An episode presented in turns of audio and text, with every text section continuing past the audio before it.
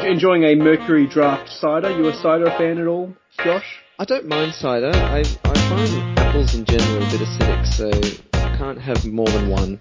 You've hated apples from the second you saw them. You found them the most loathsome fruit of all. exactly. Um, how? Oh, uh, hello. I didn't see you there. Uh, welcome to Good Book Boys, a show in which a couple of uh, good boys review a couple of good books. I'm Good Book Boy number Alpha, Alex. And I'm Good Book Boy number Beta, Josh. And uh, Yeah. Alex, Yeah. this week, um, my book seems Yeah. to come with a lot more shapes and colours than normal. I noticed that as well because there is um there is writing there, but they seem to be overlaid on uh, a colourful assortment of, as you said, uh, uh, shapes and figures. Um, um, almost as if the novel we've been given is uh, is graphic in some sense. Would that, would that be fair? I think it. I think it has. I think. I think I did read somewhere at the front cover that this was a graphic novel. What it is- have we been reading? We have been reading the seminal classic Watchmen uh, by Alan Moore, illustrated by Dave Gibbons. Circa, I want to say, released in graphic novel form, 1987. Josh, what's your experience with the uh, well, with comic books in general? Look, not super extensive. I Mhm. definitely. I didn't have a huge comic book phase or anything growing up. I didn't really have access to them.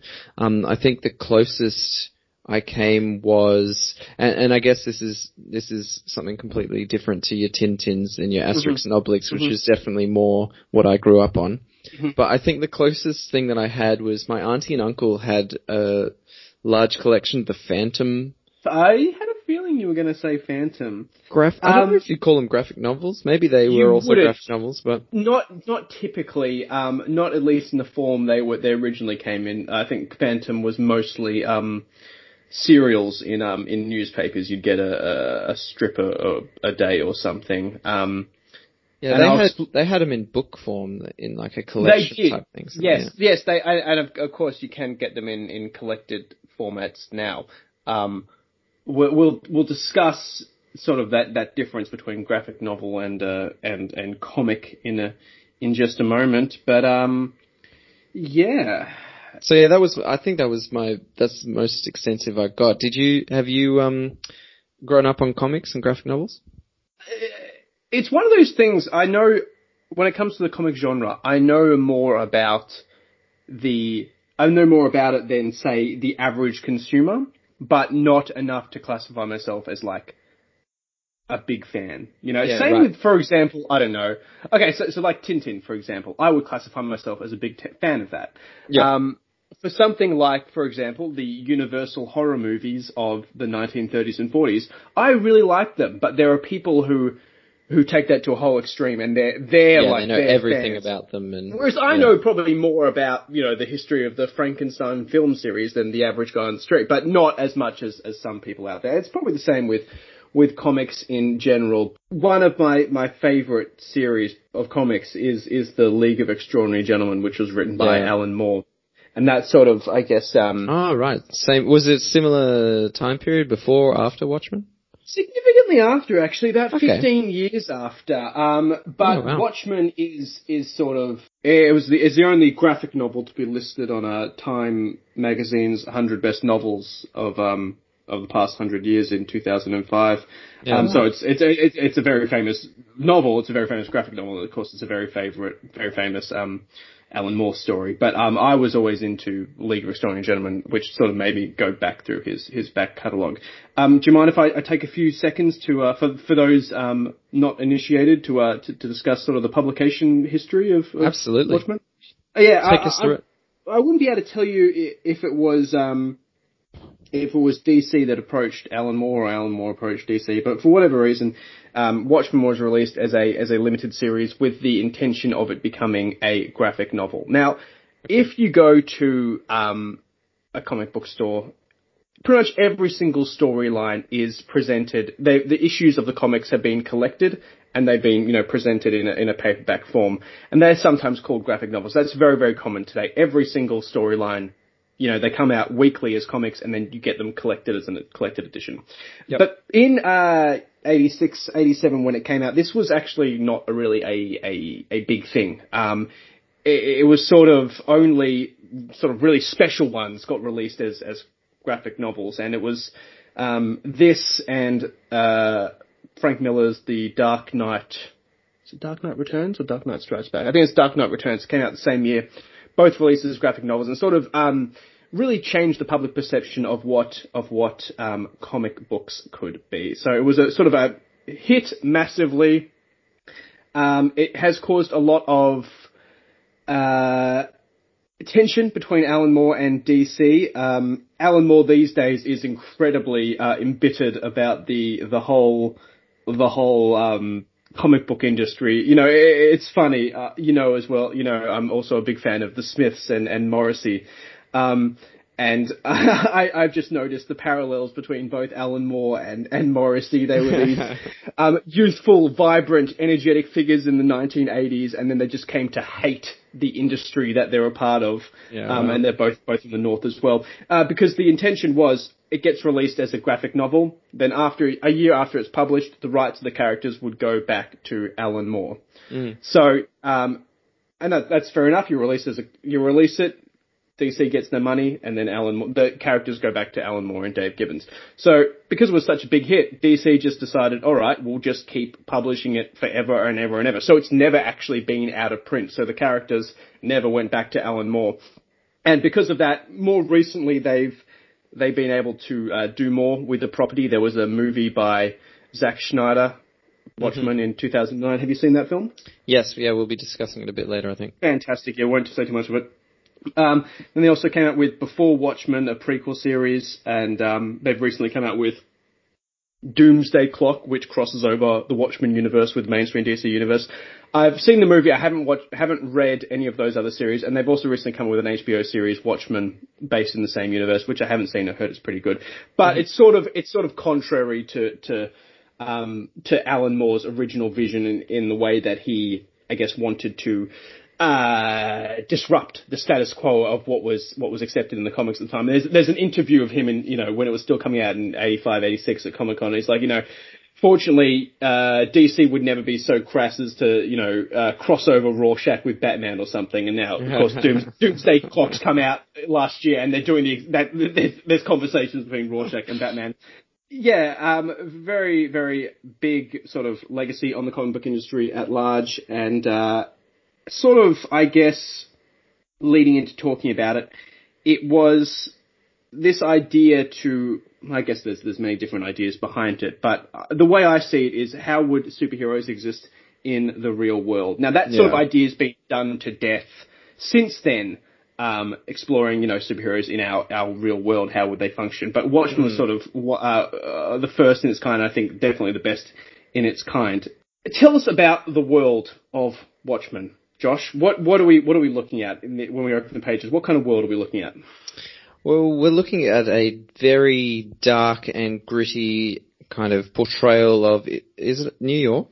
From memory? Yeah, New York in 1985. So when it was written, Yeah. it's sort of an alternate 1985. Yeah, New York. Yeah. Um, so you get kind of very, you kind of the underbelly sketch of New York. We kind of, we get scenes in Vietnam, um, cause obviously it's around that time, um, or just after that time. Um, where else does it take us? Uh, I mean, we get to see Mars for a bit. That's interesting. Yeah, yeah. Um, but it, but, but the big takeaway, and I mean, this is, this is applicable to the entire comics, the story as well, but there's just a big kind of, um, dark, gritty tone to the whole graphic novel, which, um, yeah, kind of creeps into every nook and cranny of the thing. Yeah, it's not Superman's Metropolis where everything is sort of futuristic, looking forward to a bright new future. Um, you know, there's there's there's hope for everything. Um, and part of that is because uh, it's set in 1985, as we said, and it's sort of a alternate 1985 in which superheroes emerged in the na- late 1940s, and as they would in real life, they changed the course of human history. Now, it should be said there is only one actual superpowered character in this, Doctor Manhattan. He's the only one who actually has super, super superpowers, but his powers are immense. And as of course would actually happen, uh, he changes the course of history, as he said. So we get little hints to the way that the world has changed, and we'll talk about those in a second. But uh, the United States has won the war in Vietnam, which of course they didn't in in real life because they've got this godlike superhero on their side. Mm-hmm. Um, but uh, by the time the story takes place, superheroes have been outlawed, except for a handful that are working with the U.S. government. government. And it, it, begins with the murder of one of these one of these um, government superheroes um, a character called the Comedian. Uh, talk us through what was your reaction to to these characters? Did any stand out? Did you dislike any of them? It sort of follows uh, sort of a group of, of six Watchmen, which is sort of like the superhero group, the, the most recent superhero group. Uh, did you like these characters? Any stand out? Did any not make sense to you? Talk me through it. Yeah, so I think I'll start off by saying that because there was obviously a movie done. You re- you said that yeah. before, like Zack Snyder. Um, I feel like my uh, experience of this graphic novel was somewhat. I don't know if hampered's the right word, but mm-hmm. um, maybe tampered with um, from seeing the movie because the movies, at least the first half from memory, was fairly panel by panel. Mm, so mm, mm. when I was reading through the first half of the graphic novel, all I had in my head was just the flashes of the the movie, which was mm. annoying. yeah. But um, in terms of characters, I think the strongest ones for me um, were Doctor Manhattan, mm-hmm. Rorschach, uh, Rorschach, and the comedian. Okay. Um, and then the rest, I kind of felt like a rung or two down in terms of interesting or. Mm um, attention grabbing features. Um, would you say those other three, uh, Nite Owl, Silk Spectre, and Ozymandias, who later becomes Adrian Veidt, would you say yeah. they're the most relatable though? Yes, I, I, I could agree with that. I guess um, the the Nite Owl um, mm. is probably your everyman. He's kind of yeah, the voice yeah. for your everyman. Um, he kind of just bumbles through the graphic novel really goes into his day to day struggles and mm. um, and all that kind of stuff more so than what you get from uh, yeah Rorschach, Doctor Manhattan, and the comedian. Um, so I guess there's that kind of juxtaposition to show that uh, this is rooted in the real world and mm. these are real people that you know have taken up the mantle of being masked vigilantes. Yeah, and I think that's one of the most interesting things. Is not only how would these real people, particularly Doctor Manhattan, affect the development of the real world, um, mm. um, but what kind of what kind of person? And I know this was something that Alan Moore really wanted to explore. What kind of person puts on a mask and goes out at night to fight crime? And we can see, you know, um, just in the way, you know, the the the, the, the personality quirks, whether they're extreme or slight. In the real world, you'd have to be like that. For you know, for example, I I sort of seen Rorschach as sort of analogous to Batman, in that they're both you know dark and brooding and sort of you know violent. Um, you know these grim figures watching over the city. Mm. Rorschach in in this story is as you'd have to be. He's essentially a fascist, and that's something I think I didn't. They sort of glossed over um, in the in the movie. They didn't really get into his, his political leanings, but he's written as a as, as a fascist character. He sees yeah.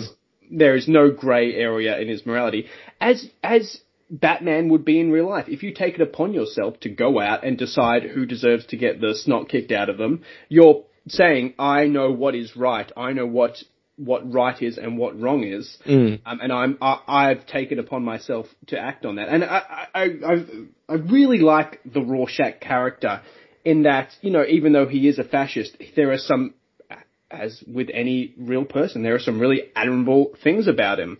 Um, you know, what I, what I really go on just to jump in there on that. I, what I really like about him is that he there's nothing that moves that conviction right to the end. Yes. Like nothing, nothing yes. breaks it down. It's just what you get from the start it goes right through, um, and, and, nothing wavers that character's determination. Um, yeah.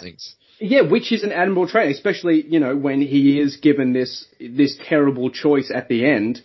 About whether to keep a secret. Uh, we won't go into too many spoilers. Keep a secret or reveal it, and there's no. He says no compromise even at the end, mm. and that's really admirable. Um, that's great. You know, we all wish we could have we we could stick to our convictions like that.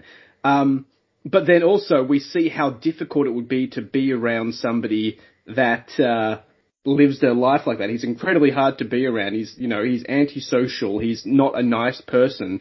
Mm. And one thing, one thing they touched on this, which I think is lost in the film adaptation, he's got really bad personal hygiene. And it's, yeah, just, it's really, it. it's really hard to go or, or like admire someone who smells really bad all the time because they don't look after themselves.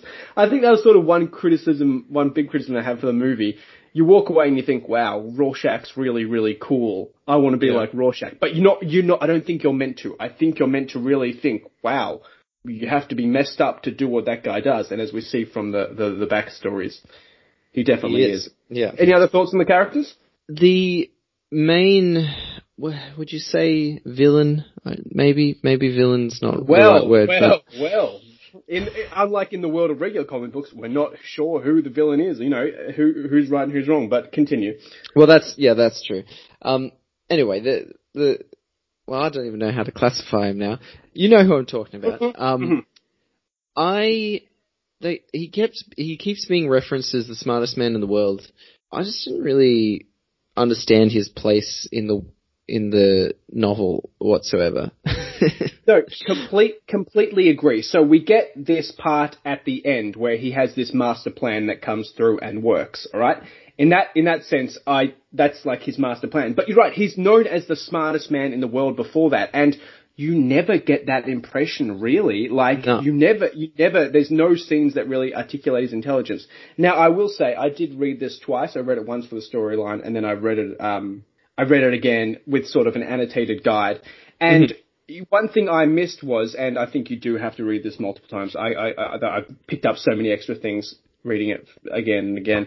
Um, so many things in the Watchmen universe are branded by him. It's his brand. Everything from like sneakers to toasters to like mm. cars that pass on the street. It's his corporation. It's his company. So I guess from that sense, you can make the assumption that, you know, he's, he's intelligent because he's, he's, he's bought his way into everything. But you don't have to be that smart to that. You just have to be a ruthless businessman. I wish there was more, um, scenes that really, uh, highlighted just how intelligent he was besides his, his master plan at the end. I agree with you. I mean, like, I, yeah, I guess to to pull off that the master plan we're referencing, you know, you have to be you have to be somewhat intelligent. But I do feel like it was just given as a um, you know, with that moniker, it was just taken mm. for granted um, and, and, not really, you know, told not shown type type situation. Yeah. And also, which which kind of leads me to talk about the pacing of this mm-hmm. graphic novel. And I'm not sure if this is something that because it's released uh, and it was released initially in serial, right? Yes. Yeah. Oh, well, yeah. well as as as different issues, as twelve different issues. Yeah. Yeah, yeah, yeah. That's yeah, that's right. All being um, yeah. Also, just as a side note, before I launch into this, so when you were discussing publication earlier, so am I right to believe that there was nothing else that came after this? In um, terms of not, in this ori- until, normal original, just, not until recently. Not until 2008. Yeah, see that's see that's so fascinating. Um, mm. the pacing of the whole thing is a bit strange. Um, because you're kind of in 12 volumes, mm-hmm. they need to give you the backstory and the motivations and the interrelations of all the characters. Yeah. As well as push them towards or, or through conclusion. a plot and then towards yeah. some sort of conclusion. And I mean, I guess it's kind of playing out throughout the whole novel, but it kind of feels like it starts with a hint towards something, and then you get this, you know, the the middle maybe ten volumes is then dealing with other things, and then the mm-hmm. last two volumes kind of really hype up this plot and put you back into it and speed it right to the end, um, which I felt was a little bit distracting. Yeah, it's a little bit distracting. It would have been nice to maybe, like, if it was done differently back in the day and there weren't those you know, behind the scenes dramas and stuff to have Mm. a bit more of an extended series, um, and to allow it to play out a little bit more. And I think that would have solved some of our issues with the world's smartest man. We would have been able to have a bit more time with him, understand what he was trying to do more in depth. And Yeah. maybe even, and this is probably my biggest, my biggest criticism is feel the consequences of what happened more. Um, yes. Well, kind of- okay. T- expand on that. You don't think those consequences were touched on enough? Yeah, well, because it happens in the last volume, and you only get Mm. a couple couple pages Mm. really to kind of see the initial reactions, and then it's Mm.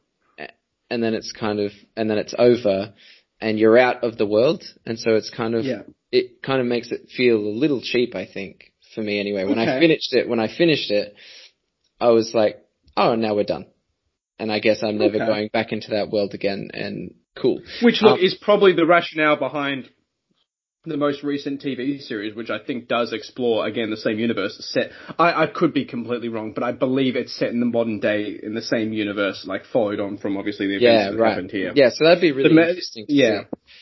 And Um, it's similar. The series they did uh, before Watchmen is, is as it says before Watchmen, expanding on some of the events that are alluded to in here. Yeah. Yeah, so that so that criticism is purely purely on kind of the actual plot that was happening. That's not I that's not um don't draw from that that I didn't enjoy my experience. I really enjoy Mm. and Mm. I'm you know I've been exposed to Watchmen before and I I really appreciate its um its different tone, its different vibe from, you know, the other comics, the other superhero Yeah. stories. Um, I really like the inventive um, characters that are in there. I, I, I, the art style is beautiful, um, Mm. and all that kind of thing. I just think, given those limitations um, of having twelve volumes, and, and I mean, there was probably grand intentions to go on with the series, and I think you're, um, you know, you've enlightened us a little bit with that just didn't happen, and Well, well, I should I should clarify. Alan Moore never wanted to push on with it. Alan Hmm. Moore said, "No, this is the story. Really? This is this is all we're saying." He, you know, he he's sort of mortified that it has been continued at all because he, he his idea was this is the story. It ends as you said. It's a bit ambiguous, but if we look at especially the last page, um, there's sort of a reference. I mean, oh, this isn't mu- much of a spoiler, um, but on the very last phrase that's spoken is uh, from one character to another, and he says, "I leave it entirely in your hands." And he's talking about something that's on, on the page, the reference to the story. But I also read that as like a message to the reader: "I leave it entirely in your hands." What hap- what happens next? Well, that's up to you. Like there are different ways that this could this could go. It's the reader's um, decision. But it's very interesting that it left you, I guess, wanting more. Is that correct? Yeah, yeah. I just, I just wanted to see maybe it go on for another six volumes, just to see how it played out, see uh, a little bit more of how you know that plan affected the world and whether Hmm. it truly did achieve everything that it was intended to achieve. And if Um, it will indeed get found out and exposed, you know. Yeah, exactly. How so I what I found really fascinating, obviously this is a you know, generally a a book review podcast. Mm. Um which you know, and when I say book I'm I'm meaning in the traditional words and that's it on, a page. Yeah. Um I did find it really interesting um the extra scope that a graphic novel allows the authors and artists to use Mm. when telling a story because I Mm. found it quite interesting. Um, all the uh, ways in which you can be telling a story uh, in one way with the words and have a different story um, that is its own thing, but is also kind of reflecting the story of the words um, play out at the same time. Yeah, and this is this is like you know I have read Watchmen before this. I haven't read it for a few years, and when I read it last time, I was like, oh, that's that's that's a really cool story. What I got from this time was just the absolute, and uh, you know, forgive me if I'm gushing too much, the mastery of blending the text with the images. I think it's just done so well. There are so many times in which um, without even realizing, and this is why I had to read this annotated guide, the things that are being said by the characters are reflected somewhat ironically in the image that's that, that's being displayed. And I think Yeah, what you're referring to is the comic within the comic, uh, the Tales of the Black Freighter, which is like a popular comic book at the time, and the way in which the we see a character reading that and it shows excerpts from it. I should just stop at this point. Um, I just think it's a cool touch. Pirate comics in this universe are really, really popular because superheroes were a real thing. Superhero comics never took off, and instead pirate comics became really popular. So we get a character reading this uh, very famous pirate comic book, and are you referring to how the text in this fictional comic reflects what's happening in the quote unquote real world of Watchmen? Yeah, I think that's where it's most obvious. That's where it uh, really comes to your attention. But I think it's happening all throughout the novel. Mm, absolutely. Um, and it's also, uh, and, and, I also think the other place where it's quite obvious is with Doctor Manhattan. Happens quite a bit with him. Um, whenever he's around, he's kind of there's a lot of him speaking while other things are going on. Yeah. Yeah, and it's just, I mean, I really, I, I, I never appreciated until this reading just, just how good the art style was and how much is just crammed into there. You know, there's so many, I guess, references to the world, you know, magazine covers and, and, um, newspaper covers and just things, and graffiti and things happening in the background. You know, for example, we get, uh, I think a reference, just a newspaper just discarded on the side of the, the, the page and it says like, um, NASA approves uh, moon silos, you know, implying that unlike in our world where weapons in space are prohibited by treaty, in this world they're they're allowed. And you know, just like um, you know, little uh, newspaper headlines about uh, Nixon being re-elected for a fourth or fifth term, whereas of course, yeah. of course, in real life, you in the United States you can only serve two terms, but because Nixon was so popular after he won the Vietnam War thanks to Dr. Manhattan,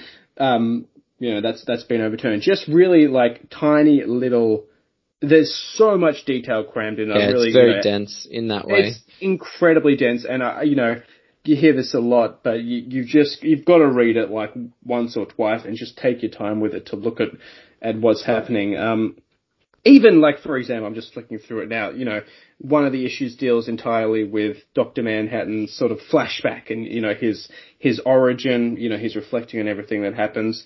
And just through the flashbacks as it goes forward, um, Dr. Manhattan is wearing less and less clothes because mm. as time goes on, he's less connected to humanity. Why would he care about clothes? Um, just, uh, you know, a little touch like that. One thing I will I will say that I thought thought still confused me and does confuse me, and they do reference it in the in the in the novel, and they do sort of talk about it more than once. Doctor Manhattan, he is essentially God. He sees past, present, and future simultaneously, right? Yep. But so many of the plot elements rely on him being surprised about things or finding out about things. And this is, I should clarify, this is referenced in the text. One of the characters says, how, how is that possible? How can you be surprised by things when you see the future and the past and the present simultaneously? Um, but I didn't get how that worked. And also the fact that he is essentially a godlike character. Um, you know, we, we, we get one reference, for example, of, uh, of, of the comedian who's another US, um, government sponsored superhero he manages to resolve the Iran hostage crisis. You know, he becomes, you know, he, he saves the, the, the real life hostages in, in Iran in uh, 1979. But why, why would you need, why would you need the comedian who is just a really like strong superhero, but yeah. not superpowered when you've got this god? Like, the fact that he is so incredibly overpowered, it makes you think, well, like, why, why, why, why is there even a Cold War going on? Why can't this guy go into Russia and click his fingers and dismantle every single nuclear warhead they have? Uh, that, that, that's sort of conflict I had. It's just he's obviously meant to be overpowered. He's meant to be godlike, but that that that should resolve all of the United States' problems essentially. Well, it's it's interesting. They do have it, they do have a section in the in around where you're talking where yeah he effectively says that I'm paraphrasing hugely, but the, what I what I dissected it to mean was that he is um, he's limited to what will happen, um, and what has happened and what is happening. Like he, whilst he is kind of a godlike figure, it, Yep. it kind of was like he can see things that are happening and he can do things, but what He's still what will happen, it. what has happened, and what is happening is what will always happen in the future, always be happening, always happened in the past, and he's kind of bound to it, and he can't, like, no matter what he does, that's not going to change. That's how I kind of was seeing it. So it was Yeah, kind of, they- it was kind they- of part of, part of having to go through that, that he would be surprised at certain things and all that kind of stuff. Yes, yes. Even though, yeah, it, look, it, it's probably just that one one extra step of like existential thinking that I can't get my head around. But Yeah. you're right; they do take the steps to sort of to sort of um, reference that as well. Yeah. Um, But I do agree, like, it, I mean, it's a massive challenge for an author or in anyone creating stories in general when you have a character that is like, you know, a, a godlike being because it just, Yeah. it just, it just makes it really hard to continue to have a plot line and a storyline. Um, which is, I sorry, continue. I'm cutting you off. You go. I was just going to say because you know plot and story and things happening kind of are born out of limitation, and when you yeah. when you remove limitation, it's like oh well, we have no Yeah. Which is often a criticism of, of, of Superman. You know, why in the real world Superman would um, th- there's there's no 9/11 because Superman gets there in time, stops the plane, saves everybody. And I think it's great that they explored that the limitations of Doctor Manhattan are not what he's capable of doing, but his his isolation and his disconnection to the world. You know, it's Yeah, not true. he- he's just he's just losing interest. He doesn't he, because as you would if you were that powerful, Mm. you would not um, be that engaged with the affairs of humanity. Like what is what is you know a, a nuclear conflict between nations? If you're a god, it's you know it's akin to two ants you know crawling over each other. It, it, it means nothing. Which I think was a a great exploration of how these superheroes um, w- would would act in the real world. Yeah. Yeah, and for me, I think Doctor Manhattan was is probably the strongest element in the novel. It held my interest the most, I think. Um, seconded by Rorschach's um, origin story section. Mm, mm. There are a few recurring motifs throughout, um, and this is again a reference to sort of how well Dave Gibbons does the art. Sort of, for example, uh, if you look at um, pretty much essentially every, almost every analog clock in the page is like presented at five or very close to midnight, um, representing how close you know humanity is to destruction. We've also got this the the iconic bloodstained smiley face badge um, that is that is sort of iconic of the series, but you look throughout, and actually, I'll get you to stay on after we've done recording. I want to point some out to you just to show like how how well they they splice it in there, things like that. But also just things like just little Easter eggs or little like messages to the reader. Um, for example, there's there's a scene where um, the news vendor, who's sort of used as, I guess, this this exploration of, of the ordinary man. We cut to this this news vendor um, talking about the current situations as a way to sort of, I guess, give an reader an insight into how common person would react during this time. And he just, you know, he, he's talking about something entirely different, entirely um, unrelated to, to superheroes, but he says, I bet there's all, all kinds of things we miss. And if you look in the background of that panel, there's a character that is essentially that panel gives away Rorschach's identity before you find out who Rorschach actually is. It's just in the Really? sort of hidden in the the background of that image, or um, yeah, just just just like amazing things like that. Just so much time and effort put into um. Yeah, they clearly had a lot of fun with all those things. Oh yeah, it's um, it's great, and it's just like it's there's so many layers and so much depth. I really can't sort of praise the the interplay of. You know, it's more than just someone writing a story and someone doing illustrations. It's it, it really is a, a fantastic interplay of text and um, and image that I, I haven't seen replicated um, in any in any medium. I think it's fantastic. sending this message to Josh 10 minutes after we finished our Skype call because I forgot to mention one thing. So, in real life, the Nixon presidency was undone by the Watergate scandal, which was uncovered by Washington Post journalists uh, Woodward and Bernstein and orchestrated by Nixon aide uh, Gordon Liddy. And in the world of Watchmen, there's reference to to journalists called Woodward and Bernstein being found dead, and sort of implicating that the comedian may be responsible for it, while Gordon Liddy is is seen with Nixon all the time. Nixon's always talking to Gordon Liddy, implying that the Watergate scandal was never uncovered in, in the Watchmen universe. Which I only bring up because Gordon Liddy died today, as in the day we're recording it. And I can't believe I forgot to mention that.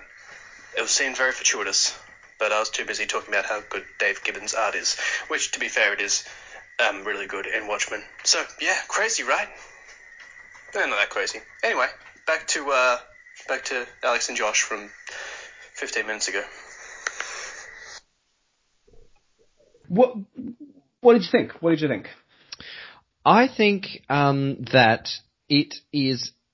I don't know if it's quite an acquired taste, but Mm. it is something that you need to be prepared for when you're opening it. I think um, if you think that it's another comic book, um, you will be surprised, not disappointed, but you just. I, I just think, given the darkness and the and the the grittiness of the tone um, of Watchmen and the issues uh, that are tackled therein, I think it's handy to come at it knowing what you're in for a little bit.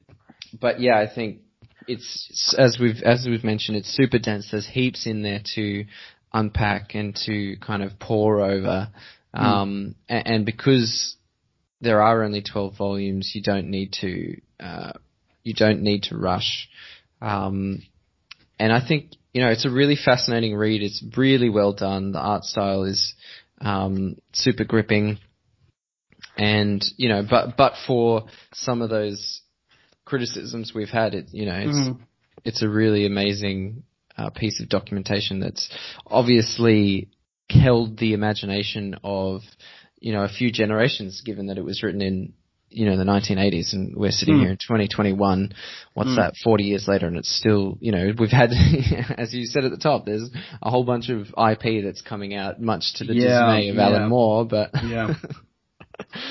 um, so you know, if I if I was a if I was a Goodreads man, um, Mm. I'd probably be giving it four out of five.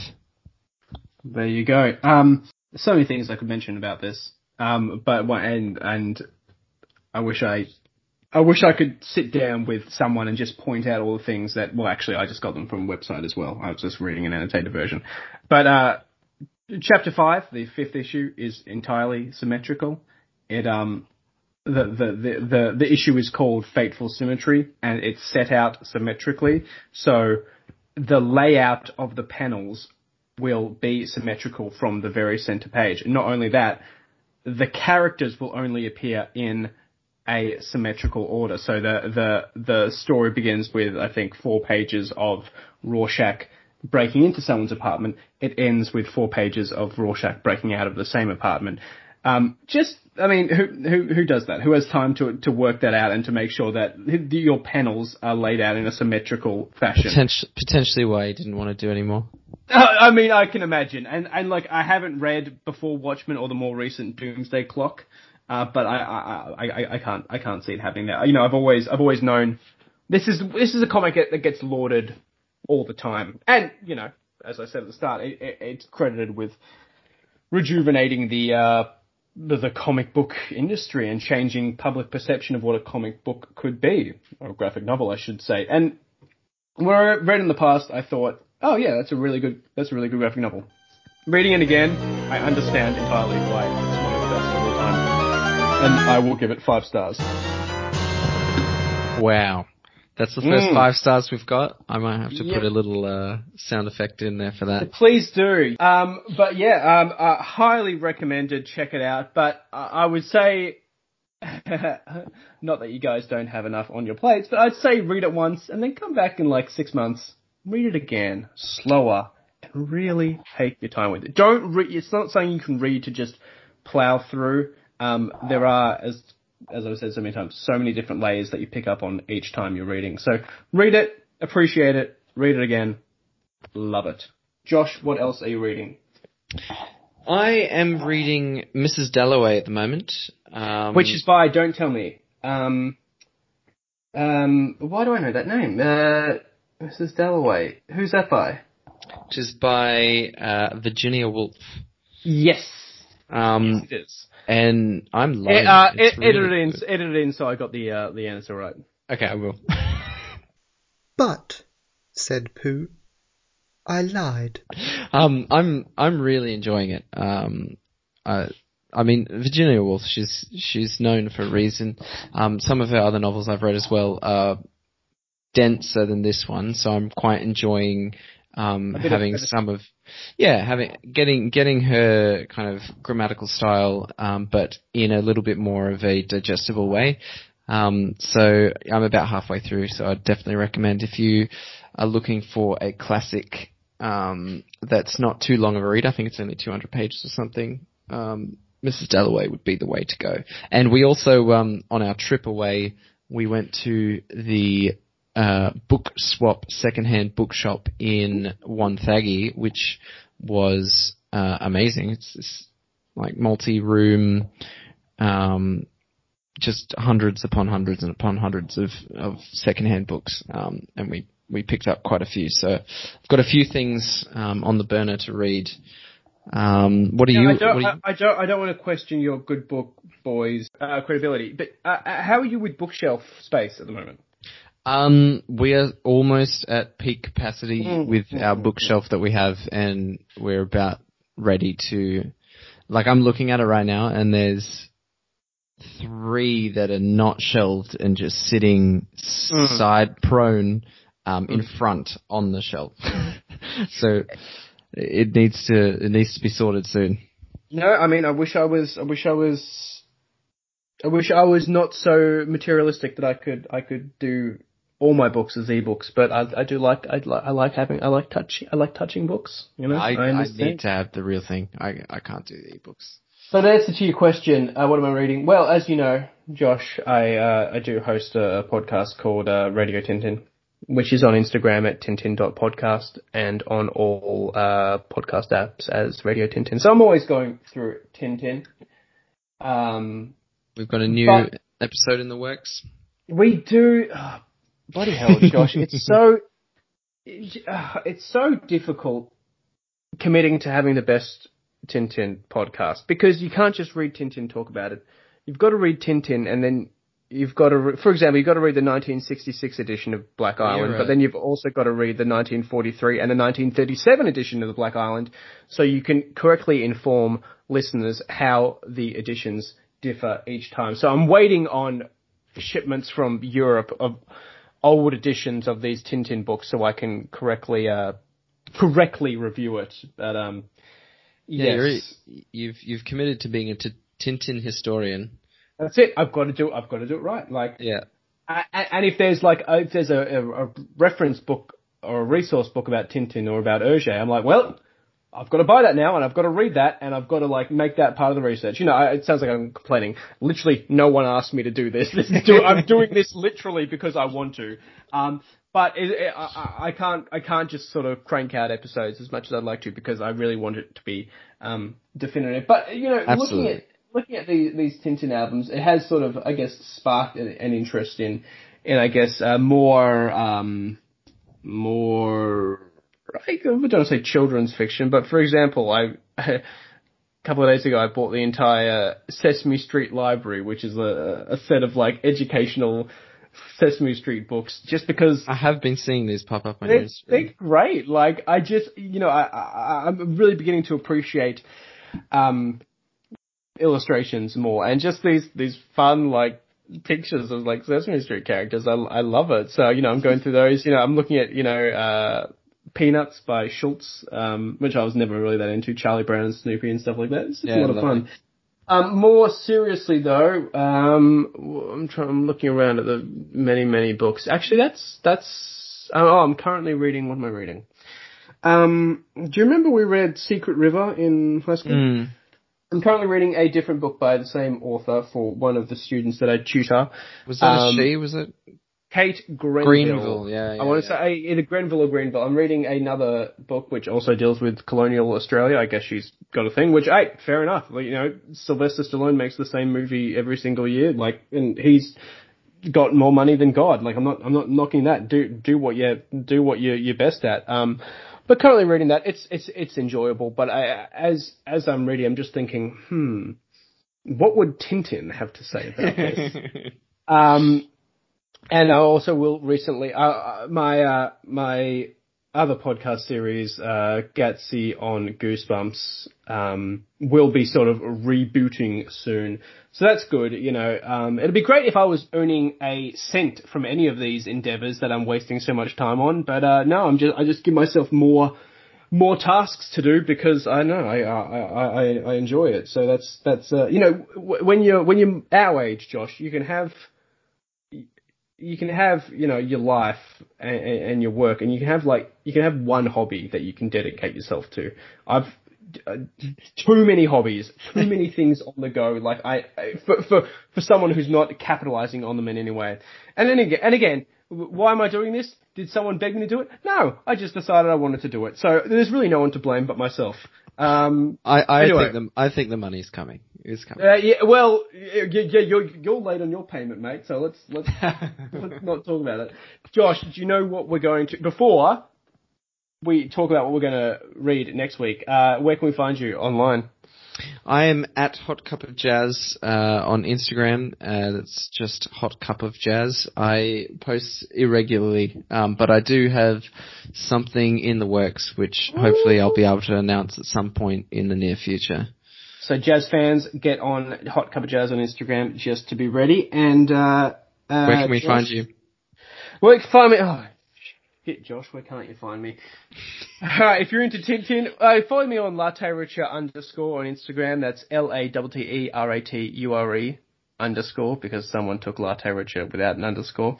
Um, but, uh, also, um, if you're into Tintin, Tintin.podcast on Instagram. And, uh, Goosebumps.podcast on Instagram as well.